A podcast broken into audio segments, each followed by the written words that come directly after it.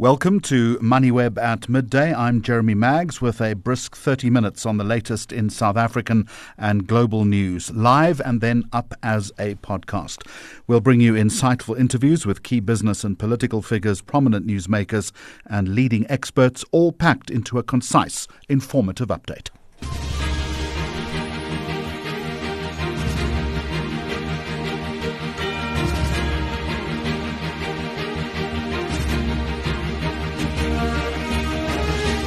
It's Friday, the 12th of January, coming up on our program. Reaction to day one of the ICJ genocide case, the South African argument.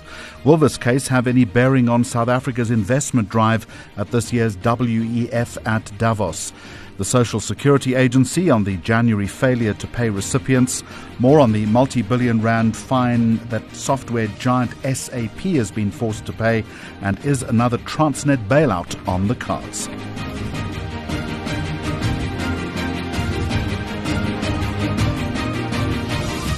As many as 70,000 beneficiaries are still waiting to receive their January social grants from the South African Social Security Agency. The agency has blamed this failure on what it terms the verification of beneficiary banking details.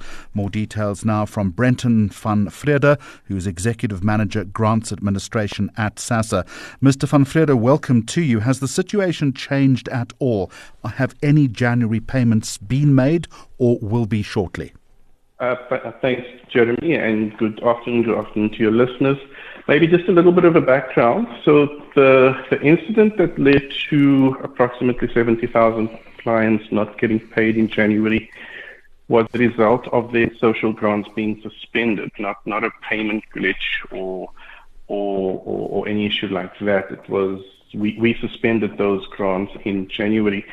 Now, we have we we do it. We do acknowledge that you know suspension in January was was probably you know is an inappropriate thing to do. We should probably have given those clients a few extra months to correct their details and, so forth. So we are going to we, will reverse those payments. So not reverse, but reinstate those clients.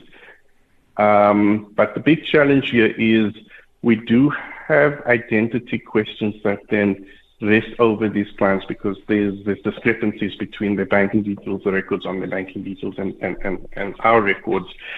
Um, and and we so so what what what actually happened? So just a little bit more background. We it's a normal part of our business to make sure that all our records are, are perfectly aligned and we got the most accurate record of clients. What happened was in, during the COVID period, we suspended the record checks for a just because we couldn't, you know, we were closed at that time. When we reintroduced it last year, then there was quite a large portion of clients that, that, that does have these question marks over them around some of their records. And that's when we, uh, so, so, but even since, even though we, we haven't suspended anyone, we have been communicating to clients, some clients even for the last two or three years, to say, please come in, please to to to come and update your records because we're seeing a discrepancy on your records. Um, and obviously, when you know when you're doing that repeatedly for a long period of time, one does then get begin to get to worry. And the suspension is normally a way then to get a client to come in. What what type what type of discrepancies, Mr. Van Vrede, are we talking about here?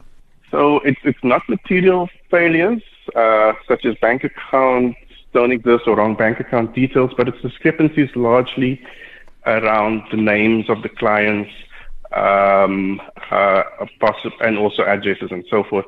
So there's two issues that does become a problem here. For example, if a client has had a name change in the past couple of years, uh, it's generally a signal of them having gotten married or having gotten divorced.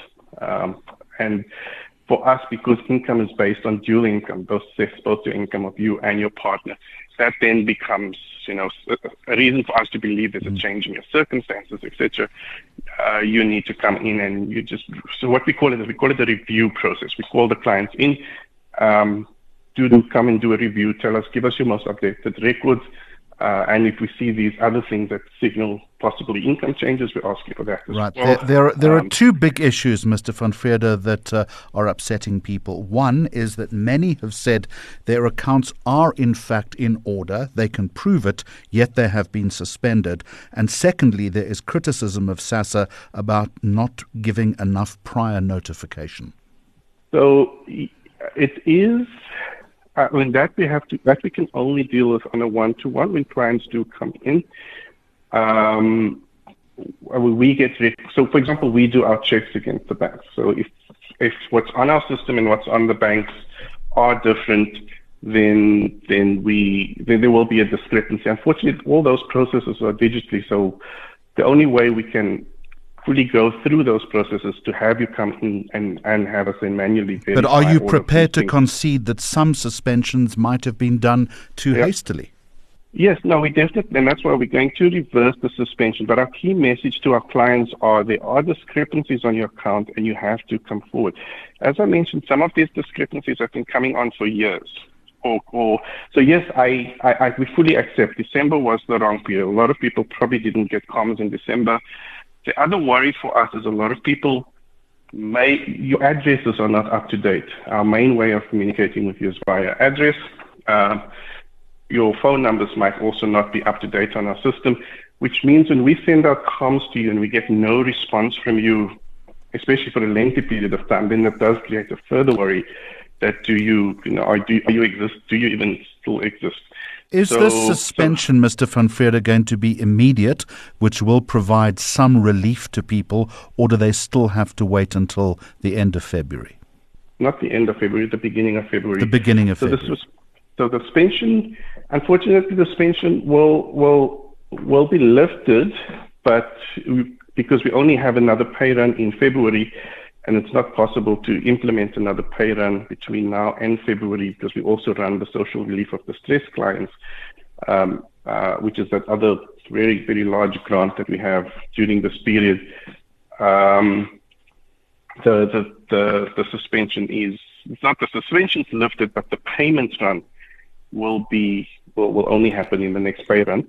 We do have an option, which is a manual option, but that does require a client to come into the SASS office, which also means the client has to correct whatever incorrect banking details, etc. The, the, the problem was, and you've admitted this, is that your communication hasn't been sufficient, and people are not necessarily aware that that manual option is available. I'm correct, aren't I?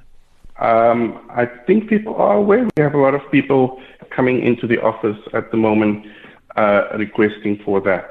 Um, but the, my mission is that the suspension wasn't timely. It was it was a bad time of the year to to to have done that. Um, the problem and the, and the key challenge and the message I want to get is even once we reinstate clients, clients must still come in and have it because at some point in the current year, we're going to have to run the process again for all clients who did not come forward and correct their details. And if they're unable to uh, come in? If, if a client is unable to come in, there are provisions for us to do home visits, uh, but that is only for the elderly and, and, and, and people with disabilities, the very elderly and people with disabilities.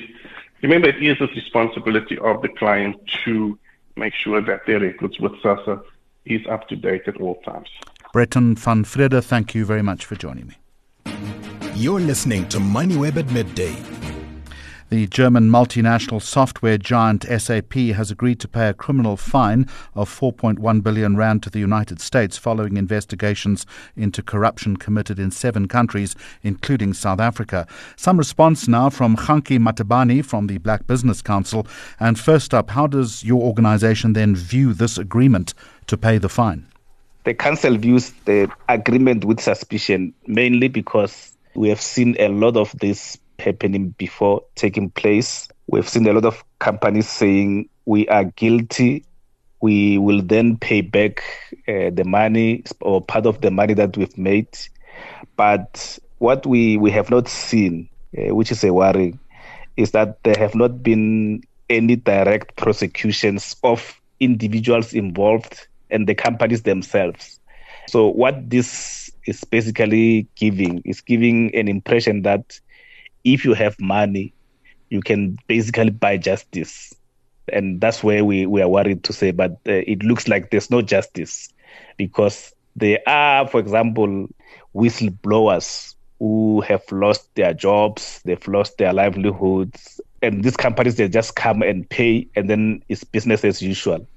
So what we're, we're then also we're calling for government to say, let's then at least use this money that these companies are paying to compensate whistleblowers. We've got a lot of whistleblowers in South Africa who have lost their livelihood. Let's put this money in a fund, and then that fund look after whistleblowers, current ones as well, and the past ones, but also encourage the future whistleblowers to say, if you come to us with information about corruption, and uh, you get almost blacklisted by companies and, and, and government, and then you don't get employment, you can then use this money to continue I, living your life the I, way it I was. do. I do understand the theory, just with, with the understanding, of course, that this criminal fine uh, is being paid in the United States of America. Though, notwithstanding that, yeah. not it better that some punishment has been leveled than nothing at all? The challenge is that these companies, they basically if, if you look at it, because they got that money through corruption and they're continuing to do business in South Africa with government and, and state owned enterprises and so on. If you look at it uh, holistically, they don't feel the punishment. The punishment does not fit the offenses that they've mm. committed because they'll continue to make money uh, even in the future. So, again, we were saying it's better for national treasury to then blacklist these companies so that they don't do business with government because this corruption was committed against government and state-owned enterprises. So would it, would it be, be would it be the council's official position then that uh, that, that that SAP SAP should be blacklisted? Yes, it's, it's SAP and others. You you know you remember the, the Bain and company and others who also admitted and paid money. So all of those companies will be blacklisted by National Treasury because small companies, when they are found guilty of similar transgressions, they get blacklisted. So there must be consistency in terms of treatment. Otherwise, we're creating an impression that those who have money they can buy justice. How do you believe that corporations can be better held accountable for their actions, particularly in foreign countries where they operate? I think uh, if you, you, we also hold the individuals uh, who committed these criminal activities accountable, because then that will deter the current and future executives from from committing such crimes. But if we just say pay the fine and, and that's it, uh, individuals who are thinking of doing a similar thing they will continue to do it because there's no deterrent. They know once they are found, they, nothing happens to them and life continues. They become, they move from one company to the other, like we've seen with KPMG, people who are involved in KPMG.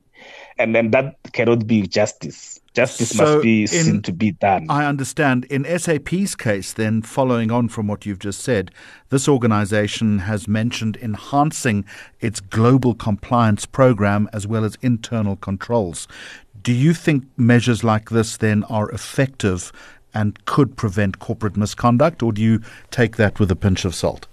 We really doubt that those will be effective. It sounds more like a public relations uh, statement to say we will do this, we'll do this, but they are not saying we're holding those people accountable. Even the law enforcement agencies are not saying those individuals, because these were, were committed by individuals. They're not saying those individuals will be held accountable.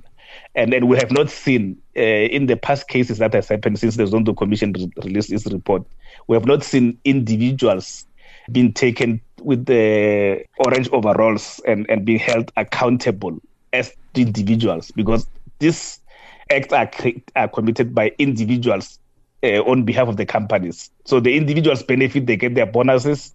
Companies benefit, they get their, they make their profits.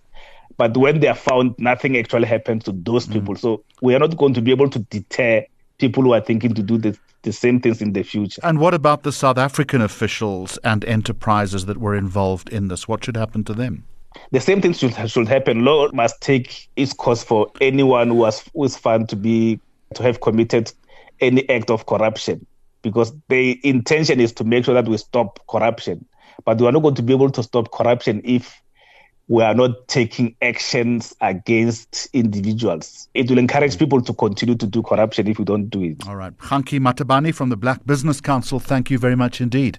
MoneyWeb at midday for all your up to date stories. Over the past three decades, close on 4,000 kilometres of rail track has been destroyed. This has been revealed by the Public Enterprises Minister in response to a parliamentary question submitted by the Democratic Alliance. From the party, Dr. Leon Schreiber joins us. And firstly, can you provide more details on where specifically track destruction has occurred?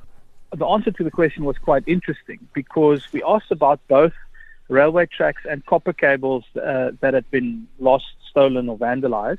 And the minister's response was, I would say, almost unusually terse. He just sent us a, a one line response saying, 3,600 kilometers of railway track and 4,600 kilometers of copper cable under the control of Transnet has fallen into disuse.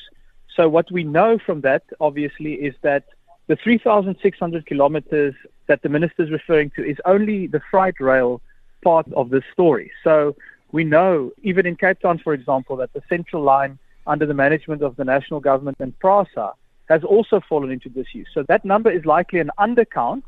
But even if you look only at the freight rail uh, infrastructure that has been essentially destroyed, that line would run from Cape Town to Kilimanjaro.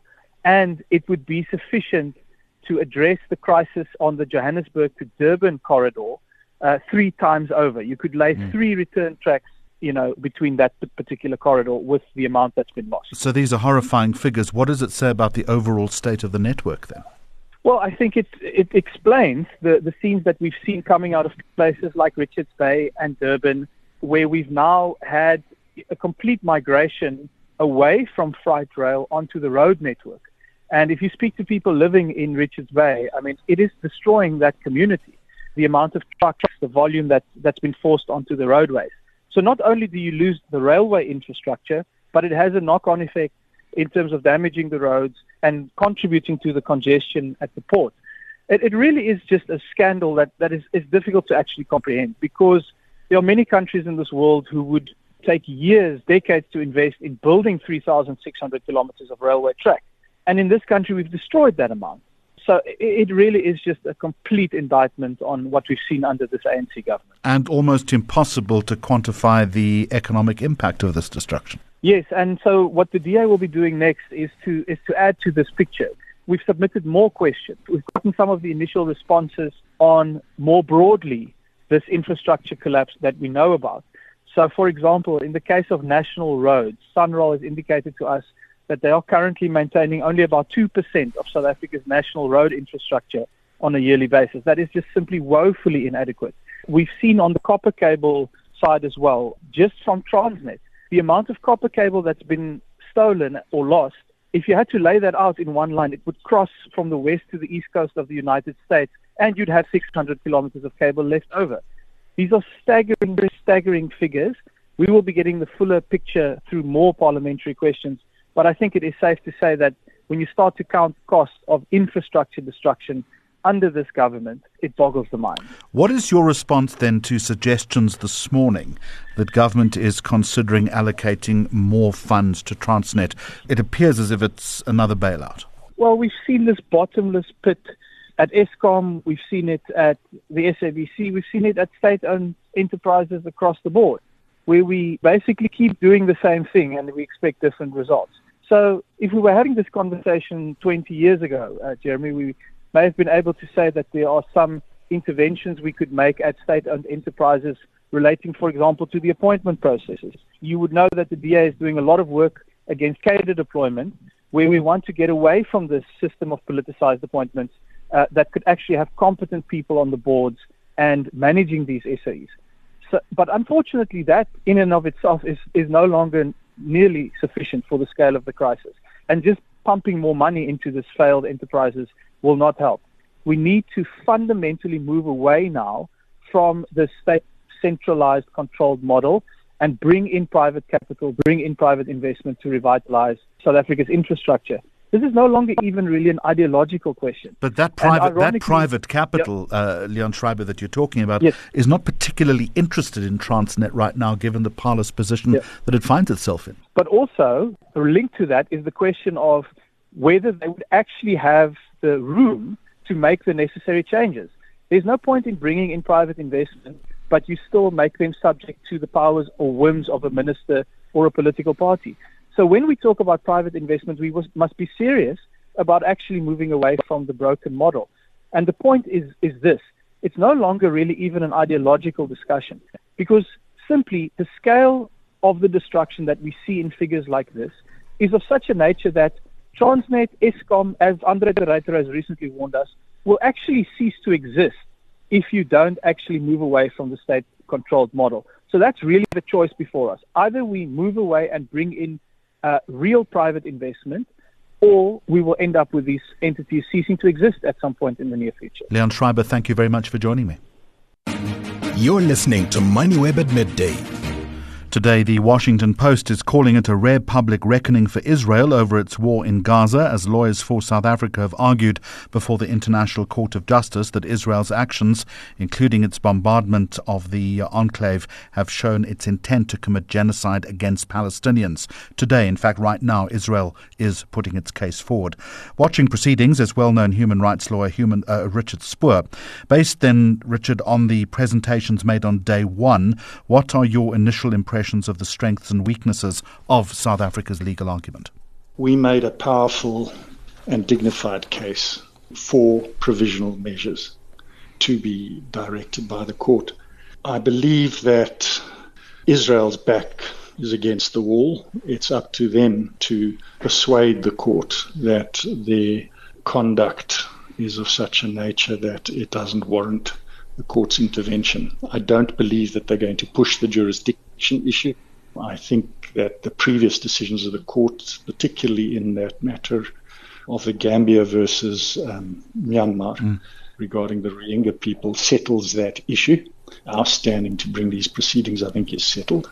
So it's going to be up to them to contend that there is no prima facie which is a word we'd use. I think they, they use some slightly different term basis to provide some kind of interim relief. And I think that's going to be very difficult for them.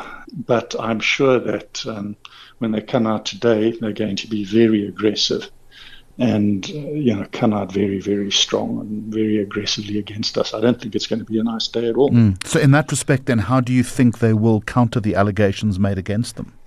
They have to contend that their conduct in Gaza is undertaken with due regard to the rights and interests of the Palestinians living there, that their focus is on Hamas only, and that the damage that has been done to the Palestinian people is unavoidable and they are, in fact, doing their best to mitigate and control that damage.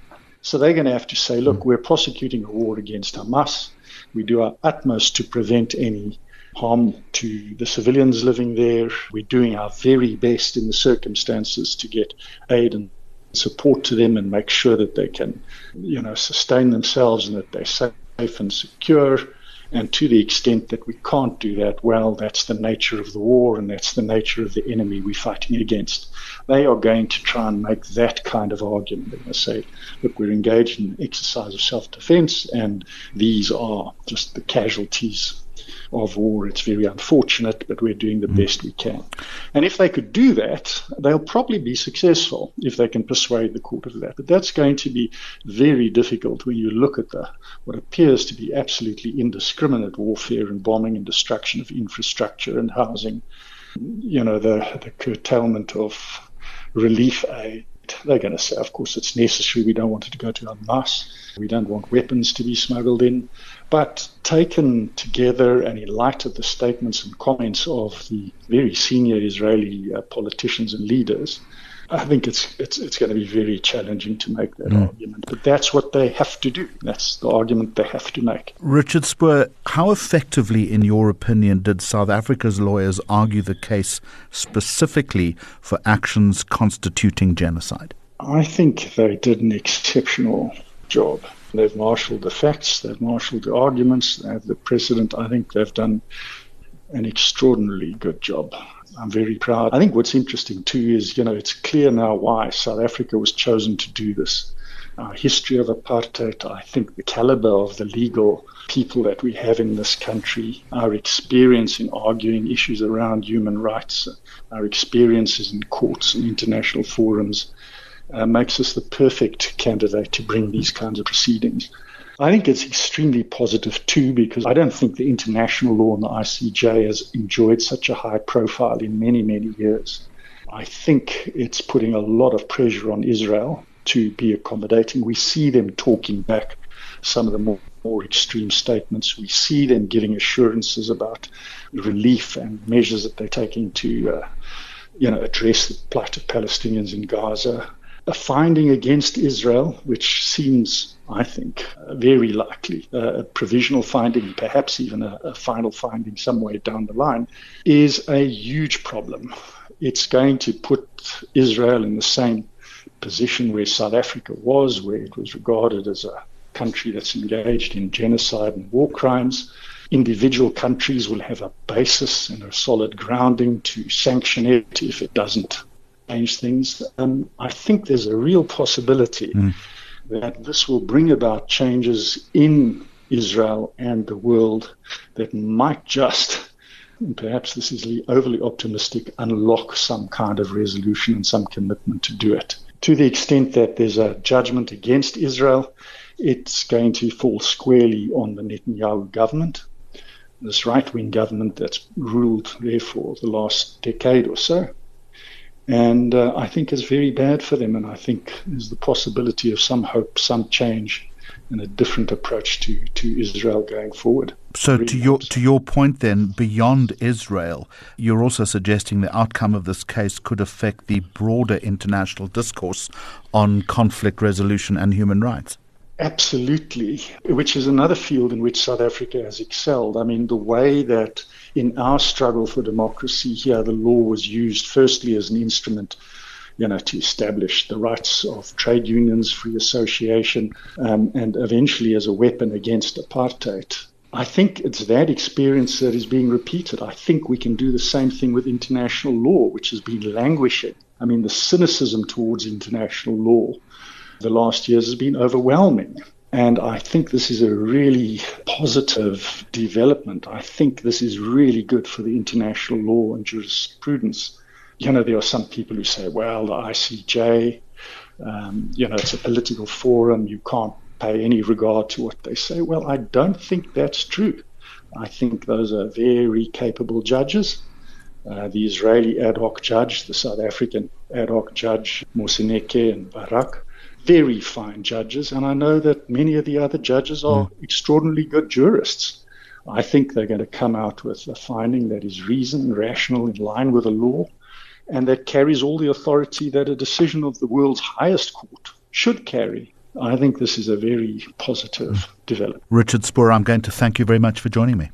And against that backdrop, the Finance Minister Enoch Godongwana defending South Africa's investment appeal amidst the Israeli case. He says he doesn't expect the fight against the country at the International Court of Justice to be an issue, particularly at the upcoming World Economic Forum.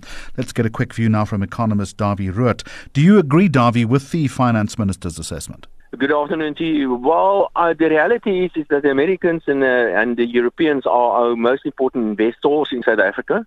And the reality, the reality is that political relations between South Africa and those two economic blocs have not been that good recently. And uh, and I listened to your previous interview, and I think that was an excellent interview, by the way.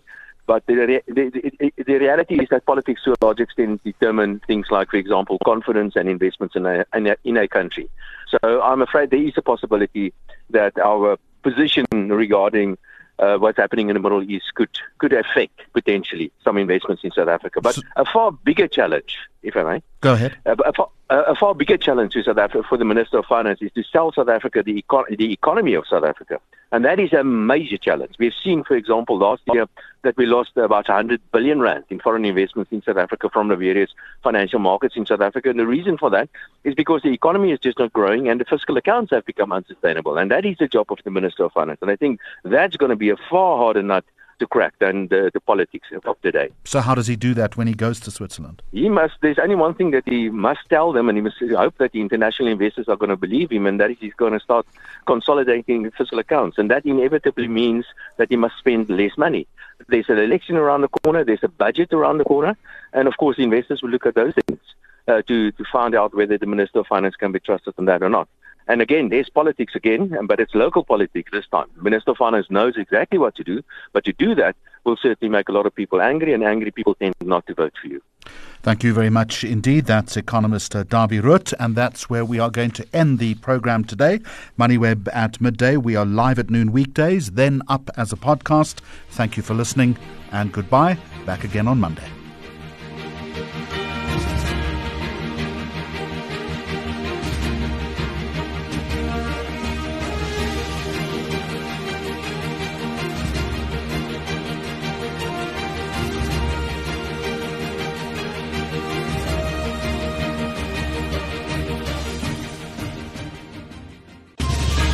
Listen to the daily live stream of MoneyWeb at midday or download episodes on moneyweb.co.za, the MoneyWeb app, Apple Podcasts, and Spotify. Or follow MoneyWeb News on social media for more updates.